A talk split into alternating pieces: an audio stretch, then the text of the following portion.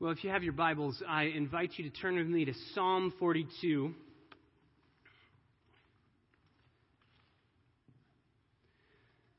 Psalm 42. What I want to do this morning is read this psalm, ask the Lord's blessing upon our time,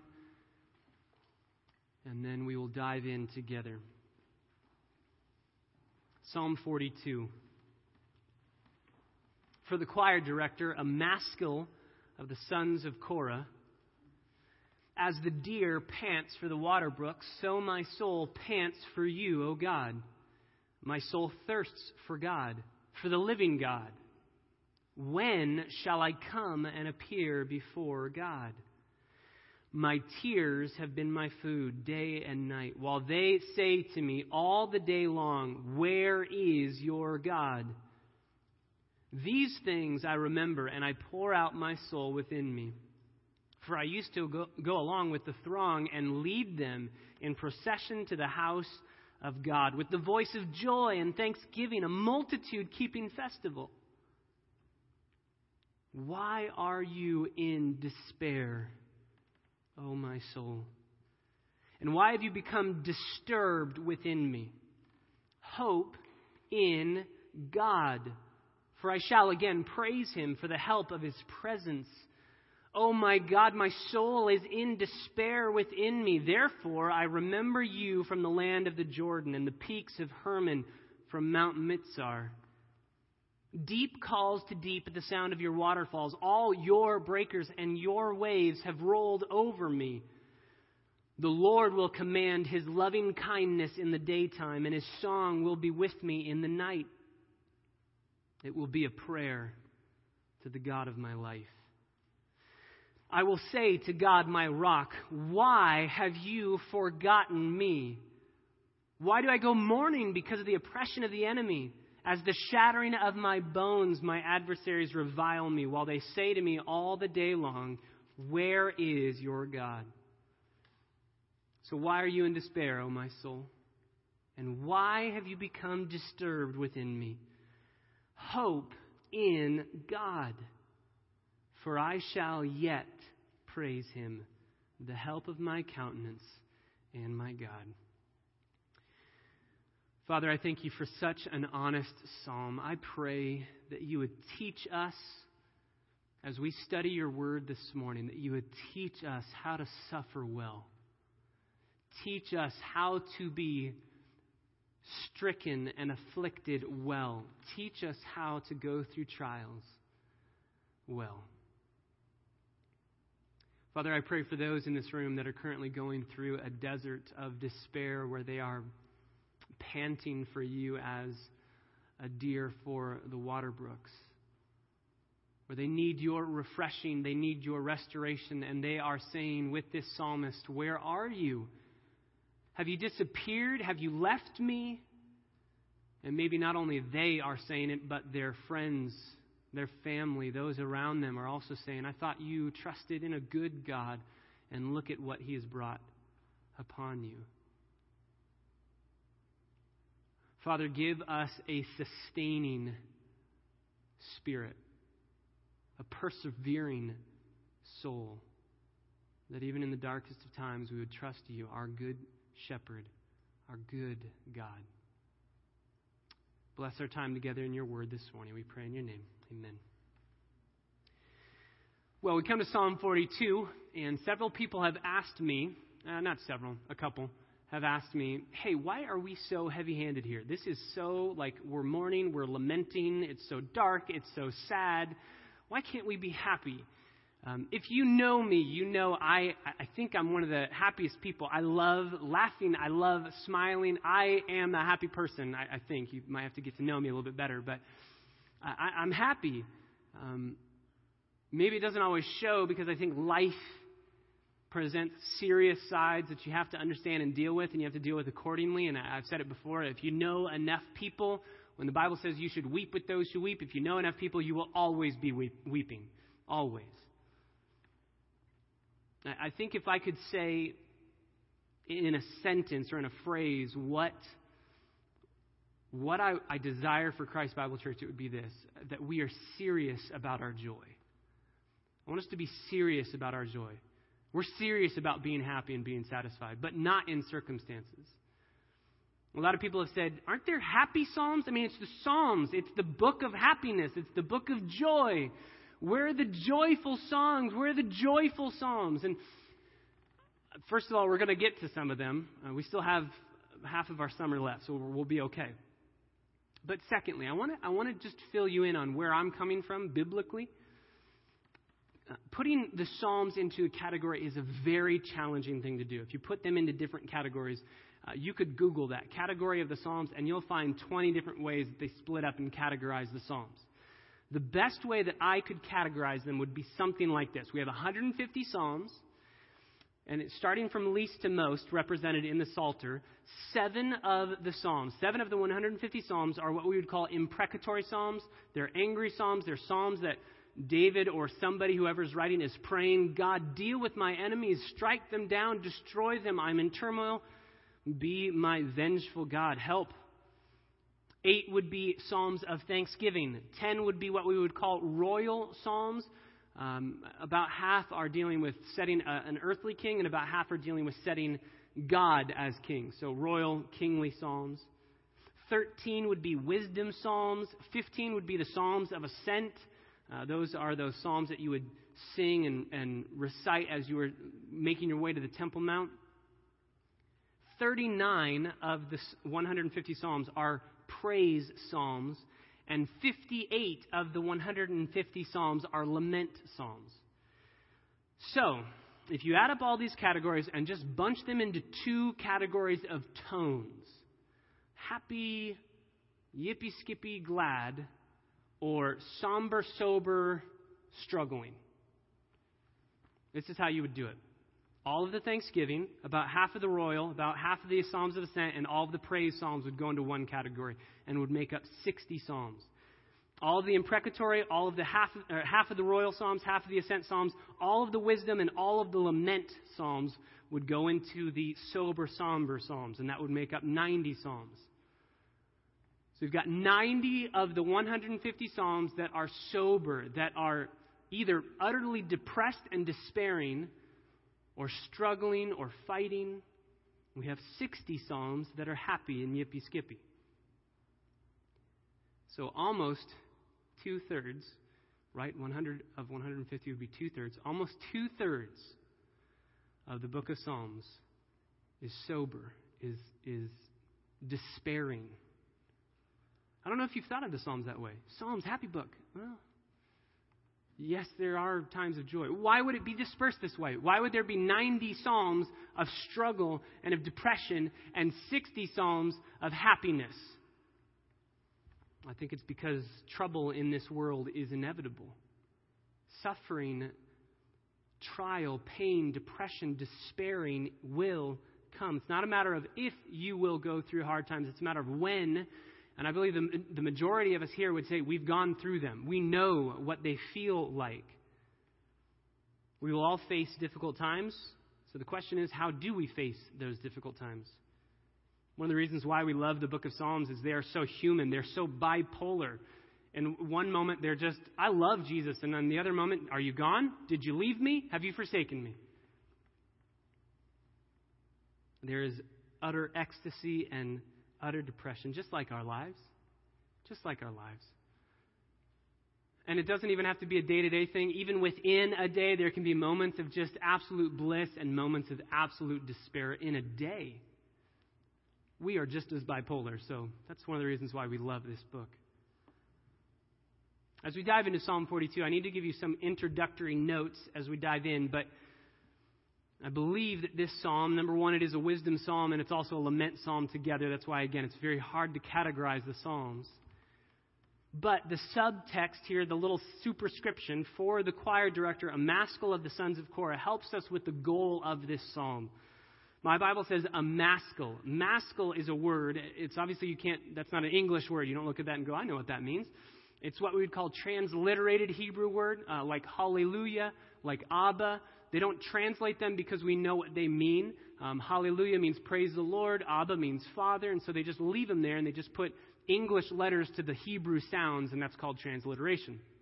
Maskil is a transliterated word. But the reason why they transliterated this word is because they didn't know exactly what it meant, so they decided to leave it the way it was as a transliterated word. What does it mean? Well, the closest Hebrew word that we can find to maskil is actually in Psalm 32, verse 8, and it's the word instruction. So, this is a poem or a song of instruction. There are 13 maskil psalms in the Psalter, and they are supposed to give us a window into teaching, into suffering, into trials, and how to deal with suffering rightly. So it's a maskil, and it's written by the sons of Kor. It's a maskil of the sons of Kor for the choir director. Who are the sons of Korah? Why do they get the, the opportunity to write this? And what's the purpose of it? Sons of Korah were a group of priests who were charged with the ministry of singing. Second Chronicles 20, verse 19, you can just write it down and look it up on your own time. It describes the sons of Korah in action. The Korahites, it says this the Korahites stood up to praise the Lord, the God of Israel, with a very loud voice. So they were in charge of singing, and they are singing a song of wise instruction. So if we put them all together, Psalm 42 is a song of instruction, a wisdom lament song of despair written for our own instruction when we are despairing. This is written to help us in the moment of despair. Three elements of overview. Let's just do a broad sweep overview. Number one, it's clear to see that externally, the psalmist's circumstances are oppressive. It's clear to see that, right? You see in verse 3 My tears have been my food day and night. Uh, verse 10, his bones have been shattered. It feels like he's being crushed, not only uh, from the external forces of circumstances, but also the adversaries. There is taunting going on. In verse 10, the adversaries are reviling him. They're saying all the day long, Where is your God? In verse 3, they say to me all day long, Where is your God? Meaning what? It looks like God's abandoned him. So externally, something is going on, so much so that enemies of God say, See, we knew it all along. There is no God. There is no God. Number two, not only externally are his circumstances oppressing, internally his emotions are depressed, are full of turmoil. If you go to verse 5, he is in despair. Why are you in despair, O my soul? Why have you become disturbed, agitated to the point of uh, there are times that this word shows up of contemplation of suicide. I wish I was dead. I'm so utterly in anguish and turmoil. verse 11, he says the same thing. You're in despair, my soul. You've become disturbed within me. Verse 3, his tears, he's crying constantly. Verse 7, it feels like he is drowning under breakers of waves and waves and waves and waves. Brian Nix would know this from uh, times of surfing, but there are moments that are frightening when you just keep getting pummeled and pummeled and pummeled. I can't get up for oxygen. I'm dying. Today is the day I'm going to see Jesus. Circumstantially and internally, the psalmist is going through such circumstances that he would say, I'm just stuck underwater. I'm drowning in what's going on. My emotions are drowning me. The circumstances are drowning me. So, number three, not only is he externally dealing with circumstances that are oppressive, not only internally are his emotions depressed, but number three, he is in a fight. He is fighting for hope. You can see that in verse 5 and verse 11. Hope in God. Because I will again praise him. Meaning what? I'm not praising now. I can't praise now, even though I used to be the worship director. Look at verse 4. I used to go along with the throng, with the group of people, and I used to lead them in the procession to the house of God. I used to be the worship director. I used to be the worship pastor, and now I'm in a place where I can't even open my mouth and sing a song.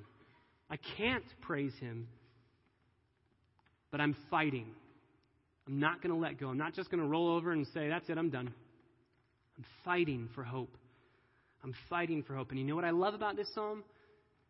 Is it ends there. Turn to verse 11. Hope in God, for I shall yet again praise him. Meaning what? I'm still not praising. This isn't a Disneyland psalm. This isn't a Disney psalm. This isn't, oh, life is hard, but hey, it all ends well. This is life is hard, and guess what? I got to the end of my song, and life is still hard. Nothing's changed. Psalm 43 is actually a part of Psalm 42. Some people say, well, no, something changes because he also wrote Psalm 43, and Psalm 43 really should be attached to Psalm 42. But guess what? Verse 5 says the same thing Hope in God because I shall again praise him. Meaning, I'm not praising now. I want to be, and I've done it before, but right now I'm in a place where I cannot praise God. So, those three elements as, as kind of background and overview help us to see this psalm is in the Bible to show us what to do when we are there. When we are in a place where externally the circumstances are oppressive, internally we are in despair and disturbed and depressed and we're fighting for hope, and nothing seems to be breaking through. Nothing. God, are you there? Go to bed, wake up, nothing's changed. God, are you there? So, if we can live in this psalm just for this morning, I think that we'll absorb a very um, counterintuitive understanding of how we deal with suffering. And that's what I want to show you just six ways that the psalmist deals with his suffering. And I've heard this sermon preached several times in different ways, and there's always different ways you can slice up a text. But this is what I want to do, and I, it's been the most fruitful as I've heard it preached, and I, I want to do it. It's very different than what we normally do. We normally go verse 1 to verse 11. We just kind of go through it. I think to saturate our souls with this text, to dive into the deep end of this pool, I think I want to go from the vantage point of when we are stuck, what would we do? And just feel his emotions, understand the truth of what's happening, and see the six ways that he responds in the order that they would normally come for us. We'll, we'll put it back in order when we get to the end, but I'll show you what I mean.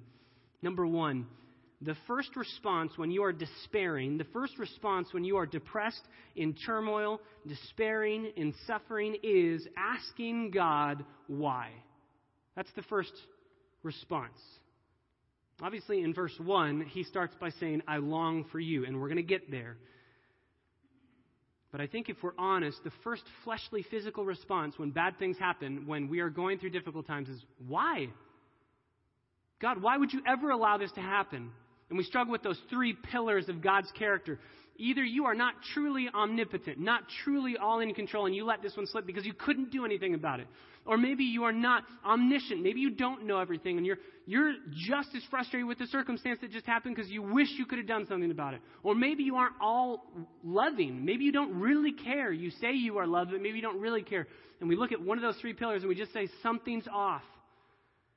Because if God truly was all of those three things at the exact same moment, this situation would not be happening. That's because we take the circumstance and we draw a line to God's character from our circumstance. We need to do the opposite. We need to draw a line from God's character and knowing who He is and draw that line to our circumstances instead of looking backwards. If we put on the glasses of our suffering, we're going to see everything tainted in a different light, in a different world, in a different feel. We need to remember God is good. But we will ask God why. Look at verse 9.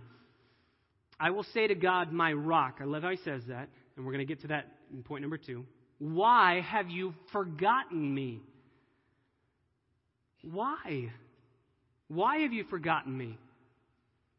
Now, this is an obvious overstatement. I want to show you why. Number one, he says, My rock. You are still my refuge. I still hope in you. I still trust in you, but you've forgotten me. Um, no, this, this is an overstatement.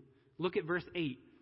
The Lord will command his loving kindness in the daytime, and his song will be with me in the night. So he's still commanding loving kindness or mercy that we saw in Psalm 23 that will not let you go, but will track you down.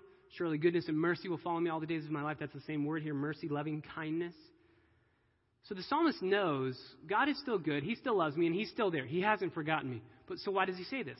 Why does he say verse 9? Why have you forgotten me? Well, we all know why because it feels like he's been forgotten. It feels like in this moment, God, you've left me, you've forgotten me, you don't care about me. It feels that way. And it looks that way to the enemies. They're saying, Where's your God? And he's left you, he's disappeared. Even though the psalmist knows that God is in control and knows that God is good and will send his loving kindness to him, he still struggles and he says, God, have you forgotten me? Do you, do you know what I'm going through? This is crucial. If you are not in the midst of turmoil, if you're not in the midst of despair, if you're not in the midst of suffering, and you're trying to help somebody who is, this is a crucial, a vital lesson to counseling somebody who's going through despairing circumstances. And it would be this. Um, one of my favorite passages when I'm dealing with crisis situations is Job 6:26. Go ahead and write it down. Job 6:26. Job says in the midst of his despair, you remember what he went through, losing everything, almost to the point of losing his life.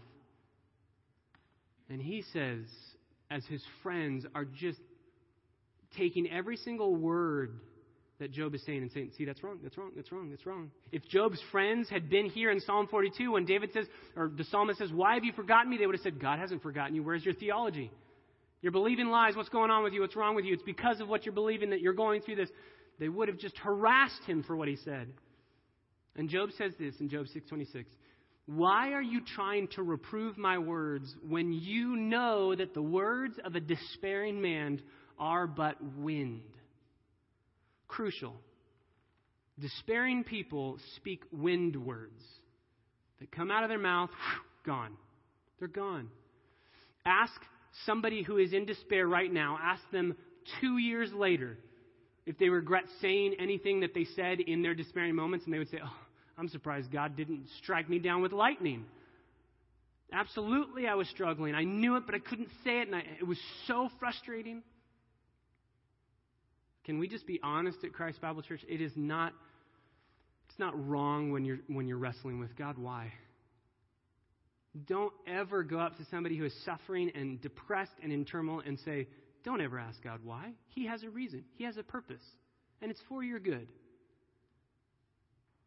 Let their wind words go and pray for them.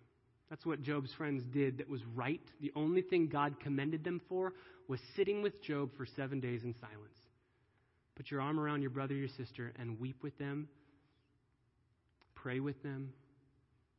This psalmist asks God why. He pleads, God, why? Where are you? But, number two, he doesn't stop there. And I think that we do this as well. We ask God why, and then we even hear ourselves speak, and we go, okay, we know that you are in control. We know that you're doing something. We know you haven't forgotten me.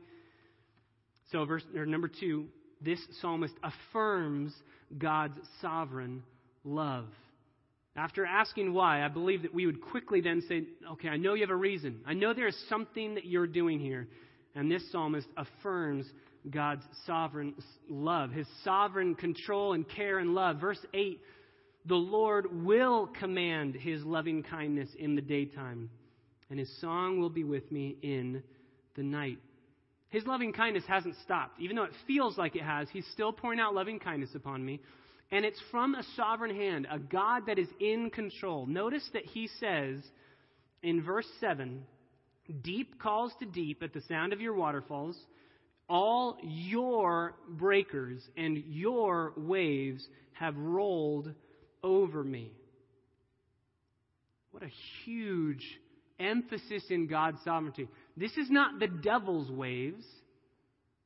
This is not the world's breakers that are plunging over the psalmist and pinning him down to the ocean floor. This is God Himself crashing down circumstances that are oppressive and suffering upon the psalmist. God is in control, and the psalmist knows that, and he reiterates that, and he says, You are the one doing this because you have a reason and you have a purpose for my greatest good. It's not an accident that I'm going through this, and it's not the devil made me do this, and it's not the devil is working against me, even though the devil does hate us. Remember Job. The devil could do nothing that God did not allow him to do to Job. Job knew that. Job 13, verse 15 Though you slay me, still I will hope in you, and this will be my salvation. You're doing this because you love me and I'm struggling, but I will hope in you. I will hope in you. God's sovereignty in the midst of circumstances that are oppressive and despairing is It's an anchor for our souls. If we can say it this way, if you think of your, your soul as a little ship that's being tossed around in hurricane weather, um, God's sovereignty is the ballast in your boat that holds you down, that makes it so that you aren't just instantly tossed over. If you do not believe in a God who is in control of every single molecule out there, then what hope do you have that any good could come out of it? How could you ever be anchored to anything if you think it's all happenstance? It's all, nobody, nobody knows what's going to end up happening. It's luck, it's coincidence. We can just hope for the best. No, we believe God is good and we cling to his promises. The psalmist affirms God's sovereign love. He asks why, which we normally do first, and then secondly, we would probably instantly go to no, no, you are in control, you are good, and you are loving, and I will have that ballast in my boat that will weigh me down in the trials so that I will not be tossed to and fro. And that's really going into number three. He preaches to his own soul. He preaches to his own soul. This is so crucial. This is, I believe that once you are saved, this is probably the thing that keeps you saved.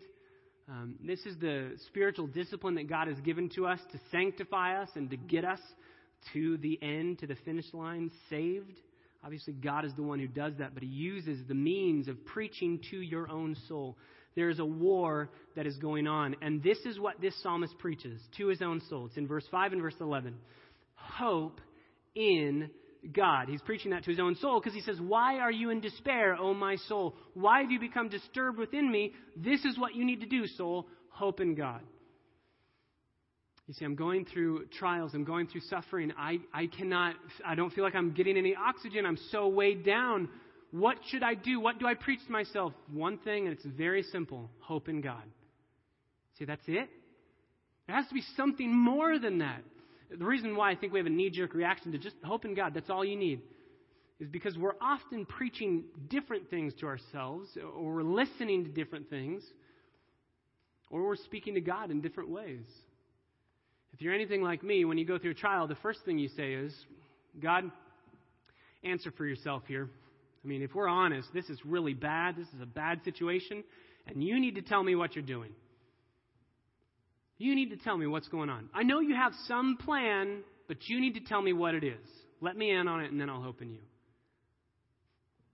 That's why Spurgeon said, when you can't trace his hand, you trust his heart. When you can't figure out what he's doing, which if you could, you could be God, and that would be bad. I love you all, but if you could be God, we're in deep trouble. God is infinitely wise, and so we need to make sure he has purposes far beyond anything we could ever comprehend. And so when we preach to our souls, we preach trust his heart, hope in him. We'll never ultimately know everything that he's doing this side of heaven. We never will. And it'll take us an eternity in heaven to figure out what he was doing. But we trust and we preach the truth to ourselves. The Christian life is one that is very cerebral, it's very intellectual. That's why Paul says take thoughts captive to the obedience of Christ. Don't take emotions captive. If you have bad emotions, it's because you have bad thinking. Wrong thinking turns into wrong emotions and wrong living. Take thoughts captive to the obedience of Christ. Be transformed. Romans chapter 12, verses 1 through 2. Be transformed by the renewing of your mind. We need to make sure that the mind is the battlefield, and so we're constantly preaching truth to ourselves.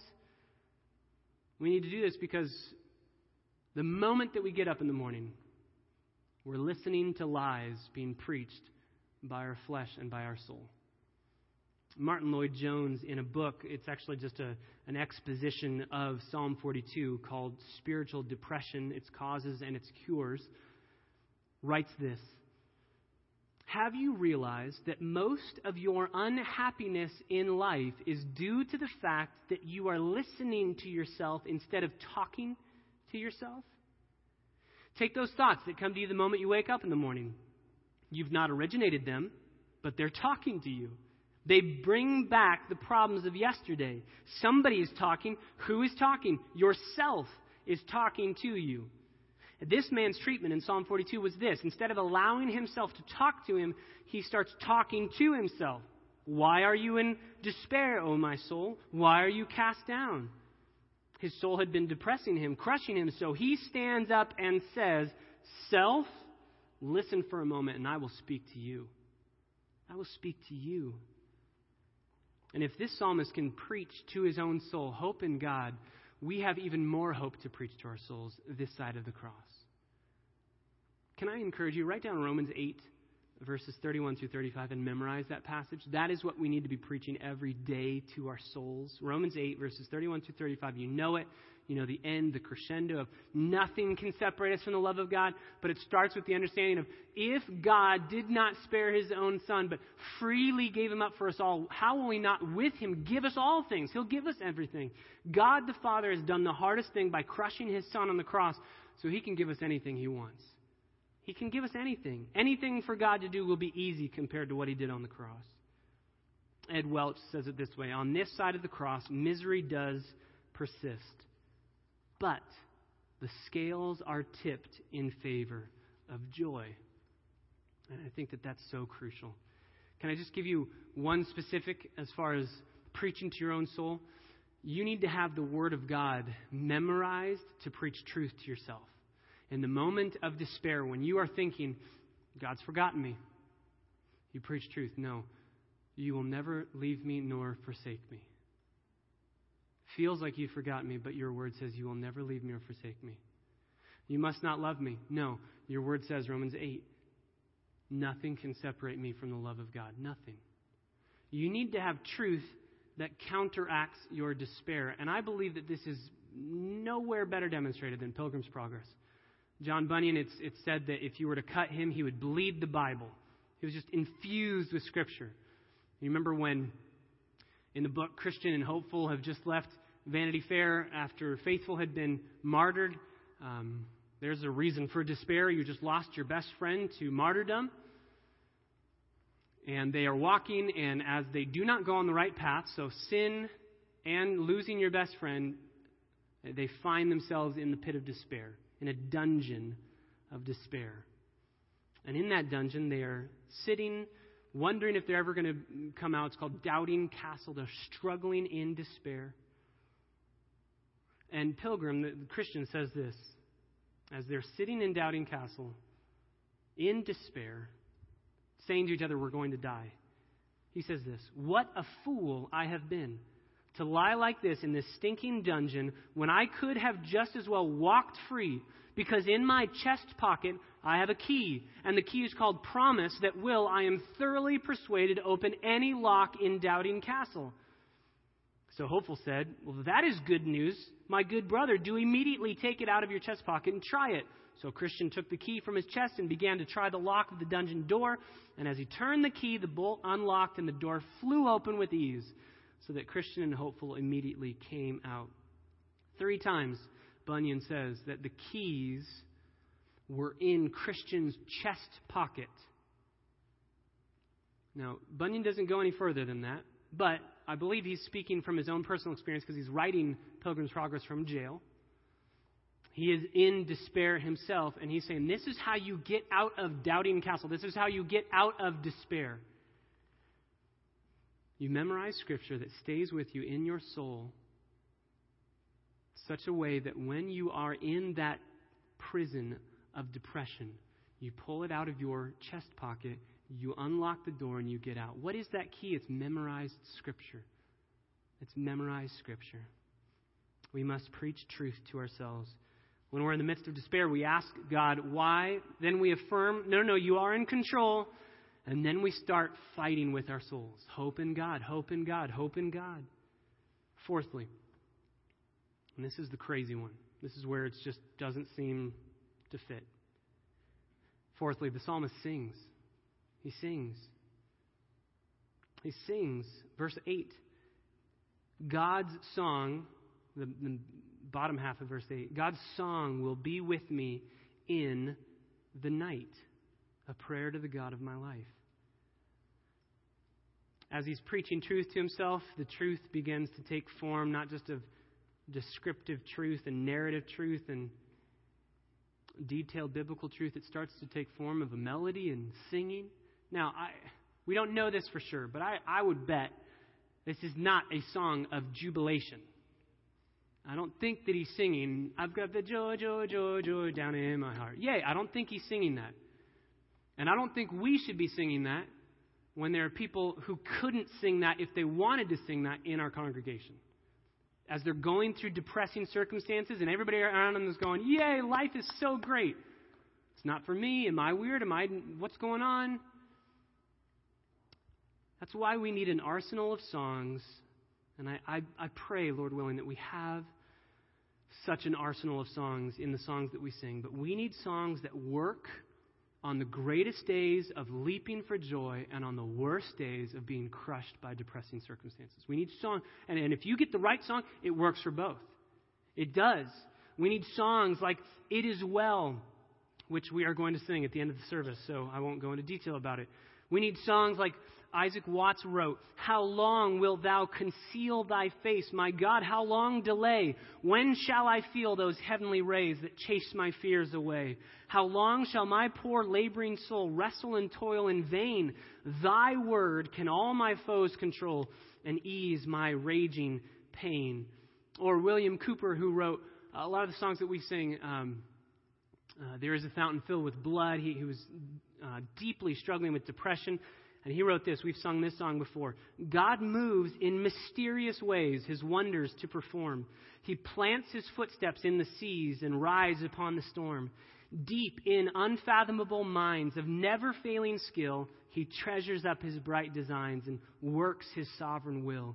So, ye fearful saints, fresh courage take. The clouds ye so much dread are big with mercy and will break in blessings on your head. Judge not the Lord by feeble sense, but trust him for his grace. Behind a frowning providence, he hides a smiling face. His purposes will ripen fast, unfolding every hour. The bud may have a bitter taste, but sweet will be the flower. Blind unbelief is sure to err and scan his work in vain. God is his own interpreter, and he will make it plain why do we sing songs like this? Why do we sing? Why do we gather together in a corporate setting and sing? Eh, a lot of our service is lent to singing. Obviously, not today because we had announcements. But normally, we have a lot of singing. Why? Can I say it this way? Singing is a time when you are forced to talk to yourself instead of listening to yourself and if the songs are chosen properly and correctly, you will be preaching truth to yourself. Singing is a time when you are talking to yourself, you are talking to others, and you are talking to God and preaching the truth of God's word to yourself. It's a time when we put listening to ourselves on hold. Say, no, I'm to I'm to talk to you. I'm going to preach to my soul. And we preach to our souls through song. So sometimes we ask God why, then we have to affirm His sovereign care, His sovereign love, even in the midst of struggles and trials. Then we start preaching to our own souls. Then we start singing, singing songs of desperation. Then, number five, we remember past experiences.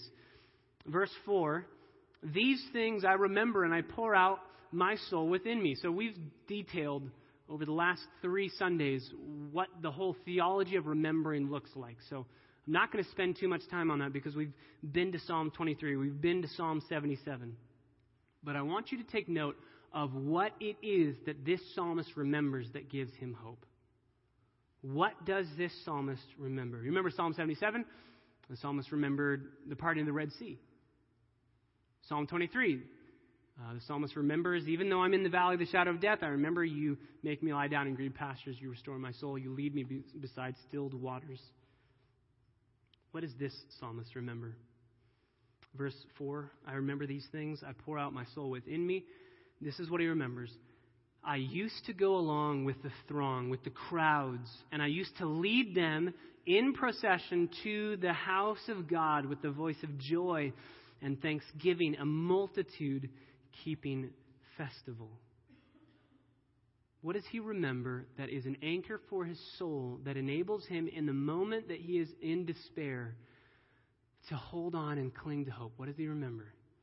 Can I put it this way? He remembers a church service. Now, obviously, the church doesn't exist yet. We're in the Old Testament. But that's what he remembers. He remembers gathering together with the people of God and singing. I think that we have grown up, many of us, by God's grace, have grown up in church so long that we've lost the meaning of church. It's just become what we do, it's tradition, and even more than it becoming what we do in tradition, it becomes optional because we start thinking, I don't know, I don't get what it's producing. It doesn't do anything. It's really boring. Sometimes it's really cold, sometimes it's really hot, sometimes we don't we never know what to wear. I just it's it's not fun. And I've said this before. If this is a hobby, this is the worst hobby known to man. Let's go let's go watch soccer games. That would be a better hobby to do. Let's do something else. I, I, this is just pointless if it is a hobby. If nothing more is happening here than me simply adding information to your brain, if nothing more is happening here when we're singing than just entertaining your aesthetic desires and your delight in music, if that's, if that's all that's happening, I can promise you hands down that when you are in despair and suffering, church will mean nothing to you. If all we're doing here is just a pep rally, church is going to do nothing when you're in despair. Because then all you would be remembering, if you remember church, would just be nostalgic. It would just be, hey, you remember those fun times hanging out with so and so? Patio, bagel time, donut time, hanging out. We had a great time. It was fun. Nostalgia, there's nothing wrong with nostalgia. I love nostalgia, but nostalgia doesn't help at all when you're depressed. In fact, sometimes nostalgia makes you more depressed because you remember the good old days. Brothers and sisters, what we do here on Sunday morning is not for the purpose of creating warm fuzzies and nostalgic hearts. What we do when we gather together is give you ammunition for your soul so that when you are in the moment of despair, you can remember God is real because I met him at church. God is real. I've heard him speak. God loves me. God cares for me. I know it because I've sung the truth and it's so deeply rooted in my heart that it will never go away. God is real. Souls pass from death into life in this room. What we do here is vital. Absolutely vital. And so the psalmist remembers these moments. Oh, I remember. I remember these moments. I personally remember these moments for myself when I'm struggling with despair. I remember somebody getting saved and me being able to baptize them. I remember God changing the heart of an adulterer who couldn't care less about God and couldn't care more if you wanted to about lust, and God woke him up and said, What am I doing? It gripped his heart, and the lust of his adultery, all of those affections went to God. In a moment, his life changed forever. God is real. God is real. And that's why the psalmist remembers oh, I remember God working. I remember God is real in those moments. Can I just ask your own heart, what is church to you? What is church? Is it a duty? Is it a delight? Is it your lifeline?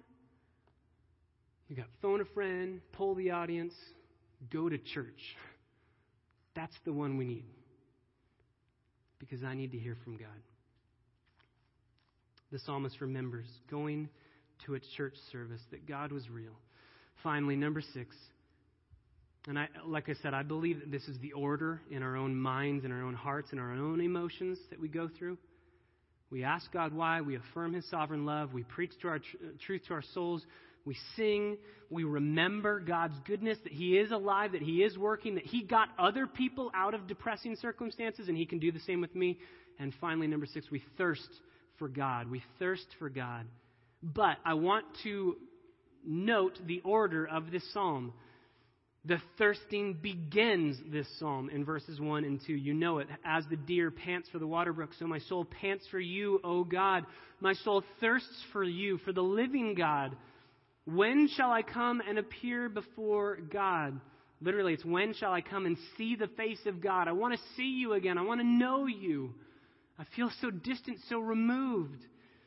And the reason why I believe that that is first in this psalm, even though it's not always first in our experience of depression, is because ultimately, and this is the key, This psalmist is not praying for relief from his circumstances or praying for deliverance from his circumstances first and foremost. First and foremost, foremost, he is praying, God, give me you. I want you. That's why I say that's number six on my list because it takes me a long time to get back to I love God and I want you when I'm in the midst of trials. That's why this psalm is really a rebuke to my own soul because the psalmist starts there. In fact, maybe the reason why he is struggling with depression is because he doesn't have God and he wants more of God. Ultimately, I think this is the whole point of the book of Psalms. The whole point of the book of Psalms, if I could sum it up in one sentence, is that human hearts need to be weaned off of everything this world can offer. Human hearts need to be weaned off it. That's the whole point of church. The reason why we gather together is so that God's word would wean us off of what this world has to offer and make us say with the psalmist, All I want is you. All I need is you. All I want is you. You are everything, even to the point that if I have to stay underwater, under these breakers, to know you more, I'll stay here gladly. Don't deliver me from the trials. Leave me here. I'll stay here gladly. There's another man who said, Why have you forsaken me? And it wasn't just the psalmist. Even though here the psalmist says those words, he quickly knows, No, God hasn't forsaken me. He hasn't forgotten me because he hasn't been forgotten by God. And he knows that. But there is a man who was utterly forsaken and utterly forgotten by God. Our Savior Jesus Christ on the cross prayed this exact same prayer Why have you forsaken me? My God, my God, why have you forsaken me? But the difference was not that it just appeared that Jesus was forsaken. The difference was he was utterly forsaken. And because he was forsaken of the Father, you and I will never be forsaken by the Father. Because Jesus bore our sin, you and I will never have to bear the penalty for our sin. Because Jesus died our death, you and I will never have to fear eternal death. Because Jesus rose to newness of life, you and I will raise also with him. That's why Samuel Rutherford said, Our little time of suffering is not worthy of our first night's welcome home in heaven. Thomas Watson says, So says a gracious heart. Lord, why is it that notwithstanding all my unworthiness, a fresh tide of mercy comes every single day. Are you there in the pit of despair, in Doubting Castle, struggling to see God? Are you asking why? Can I plead with you? Affirm God's sovereign control in your life and His sovereign love. His love will chase you down, like we saw in Psalm 23 start the very difficult, very challenging, very tiring work of preaching to your soul and gain every ammunition you possibly can from God's word to preach to your soul. Sing, sing songs of despair that ultimately hope in God. Remember that He has never left you once and He has promised never to leave you. Remember past experiences. Remember God being real. And pray, thirst for God, thirst for Him all the more in the midst of your despair. Then and only then will you be able to see, sing and say, It's well. It's well. Though sorrows like sea billows roll, it is well with my soul. Father, we thank you for your word. We thank you for this psalmist who so clearly articulates his depressing circumstances and his despair. We thank you for just a time of being able to be real in the Psalms.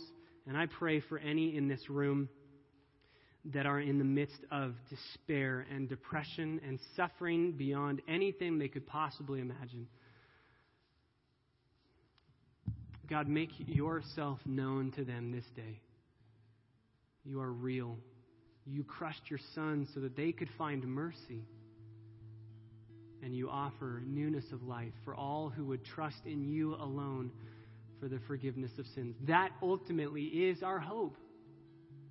My sin, oh, the bliss of this glorious thought. My sin, not in part, but the whole. It wasn't just part of my sin, or half of my sin, or 99% of my sin that was thrown upon Jesus. It was all of my sin. I can do nothing to earn your forgiveness. My sin, not in part, but the whole, was nailed to the cross, and I bear it no more. So praise the Lord, O oh my soul, it is well.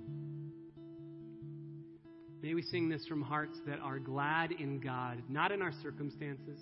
God, for those who are going through joyful times of happiness and there isn't a shred of despair anywhere in their lives, God, praise you for such times of peace. And God, I pray that you would help them to see those that are hurting, to weep with those who weep, to mourn with those who mourn, and to encourage with the hope of the gospel.